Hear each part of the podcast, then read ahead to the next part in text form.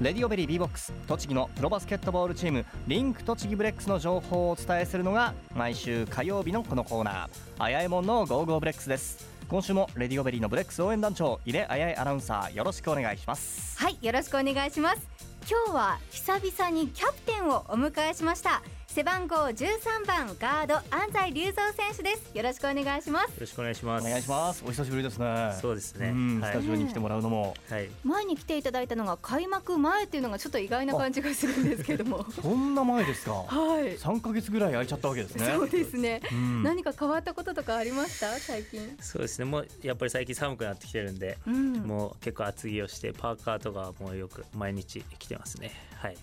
今日はえナイキのパーカーと、はい。下はスウェットですけども。そうですね、まあ、スウェット大好きなんでとりあえず毎日スウェットで まあ今日はちょっと雄太にもらったこのナイキのパーカーを。パーカーを。田臥勇太選手がそうです。えあげるよって言って。着ていけって言うんで着てきましたなるほど。嘘ですけど あ違うんだ。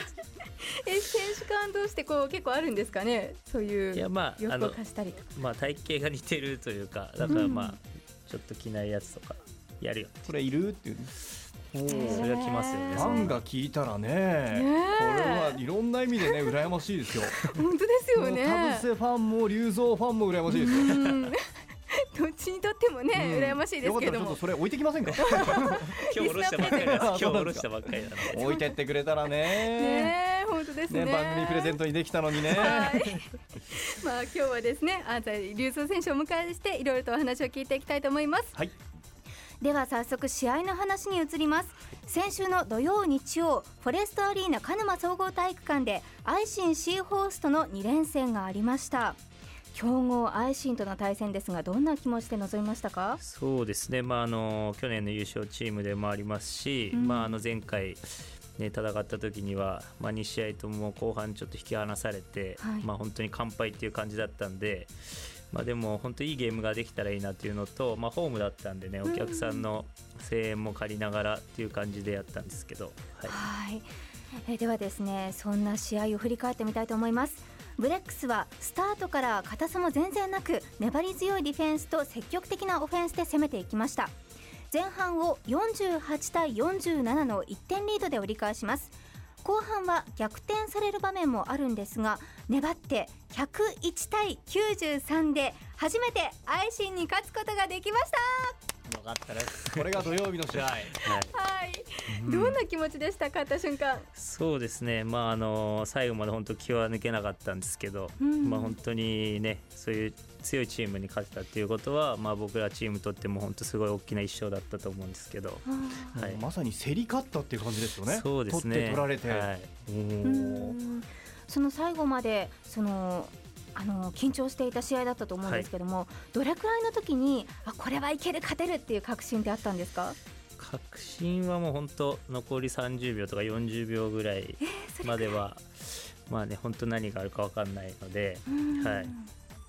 まだそれまではじゃあ緊張した状態でそうですね。はい。ずっと試合していたわけですね、はい、そしてあの100点ゲーム100点を超えた得点っていうのは初めてですよね、はい、今季らしいですね。僕も全然知らなかったんですけど、まあそうですね。100点超えることってまあ本当になかなか難しいと思うんですけど、はい、今回の一番の勝因って何だったと思います？そうですね。まああのシュートが入ったっていうのがやっぱり一番大きいところだと思うんですけど、うん、まあ本当に気持ちで負けることなく戦っていったのが、まあ、あの勝ちにつながったと思います。はい本当に今回の特にスリーポイントシュートの成功率がアイシンが36%だったんですがブレックスは53.6%というすごい数字を叩き出したんですね。でブレックスの得点王川村選手は12本スリーポイントを打って8本も決めている。これすごいことですよね。そうですね。もう素晴らしいと思います。どうしてこんなにこうシュートが成功率良かったんでしょうかね。そうですね。まああの拓也自身のまあそういう技術っていうのもやっぱりあると思うんですけど、はい、まあ、あのチームとしてまあそのシューターっていう言われる人をこう開けるためにみんながこう動いたりでそこにちゃんとパスを出したりっていうその前の動きからしっかりしてたんで、まあ、フリーで打てることも何回かあったし、うん。うん、まあ、そういう意味で気持ちよく拓也もシュート打てたんじゃないかなと思いますけど、うん、はい。チームメンバー全員がそれぞれの仕事をきっちりこなして。そうですね、はい、あと見ていると先ほど安西選手もちらっと言っていましたけれども、はい、すごく皆さん自信を持って戦っていた試合でしたよね。そうですね、まあ、あのここ何試合かは結構いい感じであの勝ち星も増えてきてたんで、うん、まああの体制が変わってから、まあ、最初はちょっとつまずきましたけど、まあ、徐々に徐々に良くなっていってるなっていう感じはチーム内でもあるのでそういう意味ではね愛心とやるこう準備っていうのは結構できてたんじゃないかなと思いますけど。まあ、そして、まあ、ブレックスが大切にしているチームディフェンスについても、はい、今回すごく集中してできていたような感じがしたんですが。そうですね、まあ、アイシンは本当オフェンス力がすごい高いチームなので、まあ、ディフェンス頑張ったって言っても94点取られたんですけど、まあ、あの結構点数の取り合いっていう感じだったんで、まあ、オフェンスの回数とかも多分多かったと思うんでしょうがない部分はあるんですけどね。はい、はいなるほど、まあ、今回の試合はですねもうスピードと緊張感のある試合で時が経つのを忘れるっていうのはまさにこういうことなんだなって思うくらいあっという間に試合がね終わったっていう感じでしたね、ね。はい、気がついてみれば101点取って勝利っていう感じの試合でした。はい。まあ、というのが1日目の試合だったわけです、ね、土曜日の試合大きな一勝、はい、そして日曜日にも試合がありました。ありましたね、はい、日曜日やっぱり言った方がいいでしょうかね。えー、っとこれはどうします？次回にしますか。触れておきましょう。じゃまずはイベントのことからいきたいと思います、はい、えこの日の試合は今年最後のホームゲームでした。でさらにですね去年からずっとレディオベリーでこうやりたいやりたいとブレックス側ともこうずっと交渉を重ねてきましてついに企画が実現しました。この日は Christmas by レディオベリーと題してレディオベリーが試合をプロデュースしました試合前にはアメリカの R&B シンガーウィンズがクリスマスナンバーで盛り上げてくれましたしレディオベリーのマスコットキャラクターイチゴロウもクリスマスバージョンで登場しました。で私もですねワンピースの3体ショーで佐藤望アナと一緒に MC をしました。その井出アナのところだけ余計でしたね。結構頑張ったんですけどもね。非常にねウィンズも会場を一つにしてくれて、はいはい、で一五郎も頑張ってたんですけれども、ええ、井出アナのところだけちょっと余計でしたね。私も汗だくだくで頑張っていたんですけども。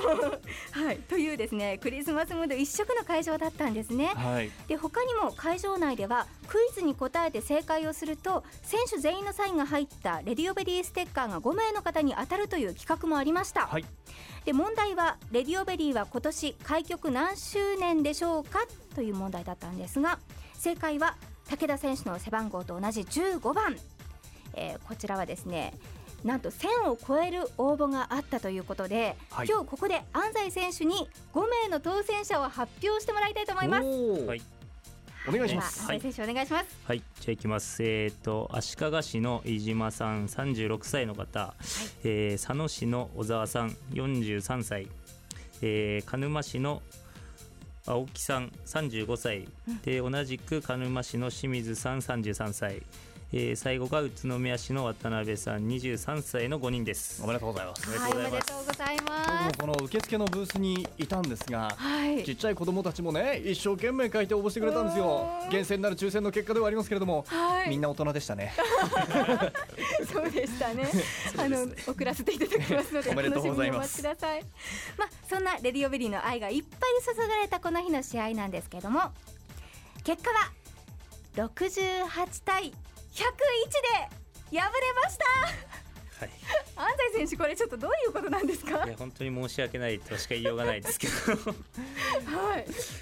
えー、どんなこうことが敗因だったと？思いますかね。そうですね。まああのアイシンはまあ前日負けてるっていうのもあったし、やっぱりそのチャンピオンの意地もあるだろうし、うん、まあ1年目のチームに負けてはいられないっていう気持ちで、もう最初からもうガンガン当たってきて、はい、ディフェンスもオフェンスもトライしてきてたのにちょっと内が受けちゃった部分があって、うん、でもうちょっとスタートからねやられちゃったんですけど、はい。まあ、これまでのブレックスの試合2連戦ある時は1日目のその良くなかった点をすぐ翌日に修正して勝ちゲームに持っていくってパターンがありましたけど、それやられちゃったわけですね。そうですよ、しかも悔しいのがですね、土曜日101点ブレックスが取ったのに、次の日は101点取られて負けちゃってるっていうことが 何よ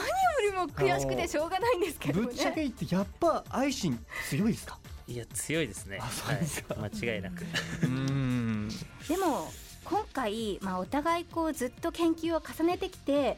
1勝1敗、まあ、1勝したわけですから、はい、この1勝は大きかったですよね。そうですね、うん、はい、本当に愛心に勝てたということはかなりあの自信にもなるし大きい1勝だったと思います。はい、はいという2連戦でした、はい。えー、ホームゲームはラストですが、はい、アウェーといいますかね。また別の場所では年内の試合あるんですよね。そうなんですよ。休む間もなくあさって木曜金曜と東京でトヨタ自動車アルバルクとの対戦が待っています。えー、こちらの試合は前半戦ラストの試合となりますが安西選手、はい、意気込みをお願いします。そうですね、まあ、あの本当に順位も今一緒勝率も一緒ですし、はい、まあ、あの1回ホームであのうちが勝ってるのであの今回アウェーですけど、うん、ね、しっかりあの準備して勝ちを取っていきたいと思います。はい。そうですよね、はい、やっぱりこういい感じで前半戦締めたいですよね。そうですね。いい年越しをできたらいいなと思いますけど、はい。はい、あの勝率並んでるっていうお話もありましたが、うん、えー、9勝11敗で今 JBL の中で3チームが並んでるんですよね。はい、であのそれぞれの対戦成績などで順位は変わってくるんですけれども、うん、4位が今度対戦するトヨタ自動車アルバルク。で5位が東芝ブレイブサンダースで6位にリンク栃木ブレックス、はい、ということは次の試合勝てばちょっと一歩そうですね。抜きんでるといいますかね。はい。そうですね。順位もぐぐっと上がるわけですよね。かなり大事な試合になると思います、うん、はい、はいまあ、なかなかこう休みが取れない中での試合ではありますがあの頑張ってきてください。はい、頑張ります。はい、えそしていよいよですね来週の火曜日なんですが、はい、宇都宮でオールスターが開催されます。ね、楽しみにしているという方多いと思います。こちらチケットは完売になっているんですが立ち見席が明日の朝10時からチケットピアのみで販売となります。追加販売ですね。はい。ただしこちらのチケットは当日の2時45分からの入場の分になりますのでご注意ください。でさらに前日の22日の月曜日には夕方4時から宇都宮市体育館でオールスターに関係した各種イベントが行われる予定ですこちらはオールスターに出場する選手たちがスリーポイントやダンクシュートなどそれぞれの分野で技を競うコンテストや子どもたちに行うクリニックなどもあるということですので詳しい情報はブレックスのホームページをご覧になってください。さていろいろと聞いてきましたが、はい、最後に安西選手、はい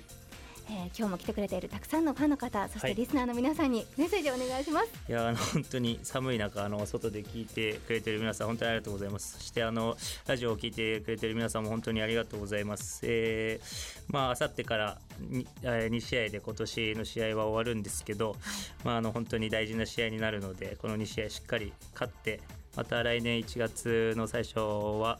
えー、宇都宮市の体育館であのホームで試合があるんでまたあの応援してください。よろしくお願いします。はい、はい。ということで今回はブレックスのキャプテン背番号13番の安斎竜三選手をお迎えしました。どうもありがとうございました。ありがとうございました。早いもの Go Go BREX のコーナーでした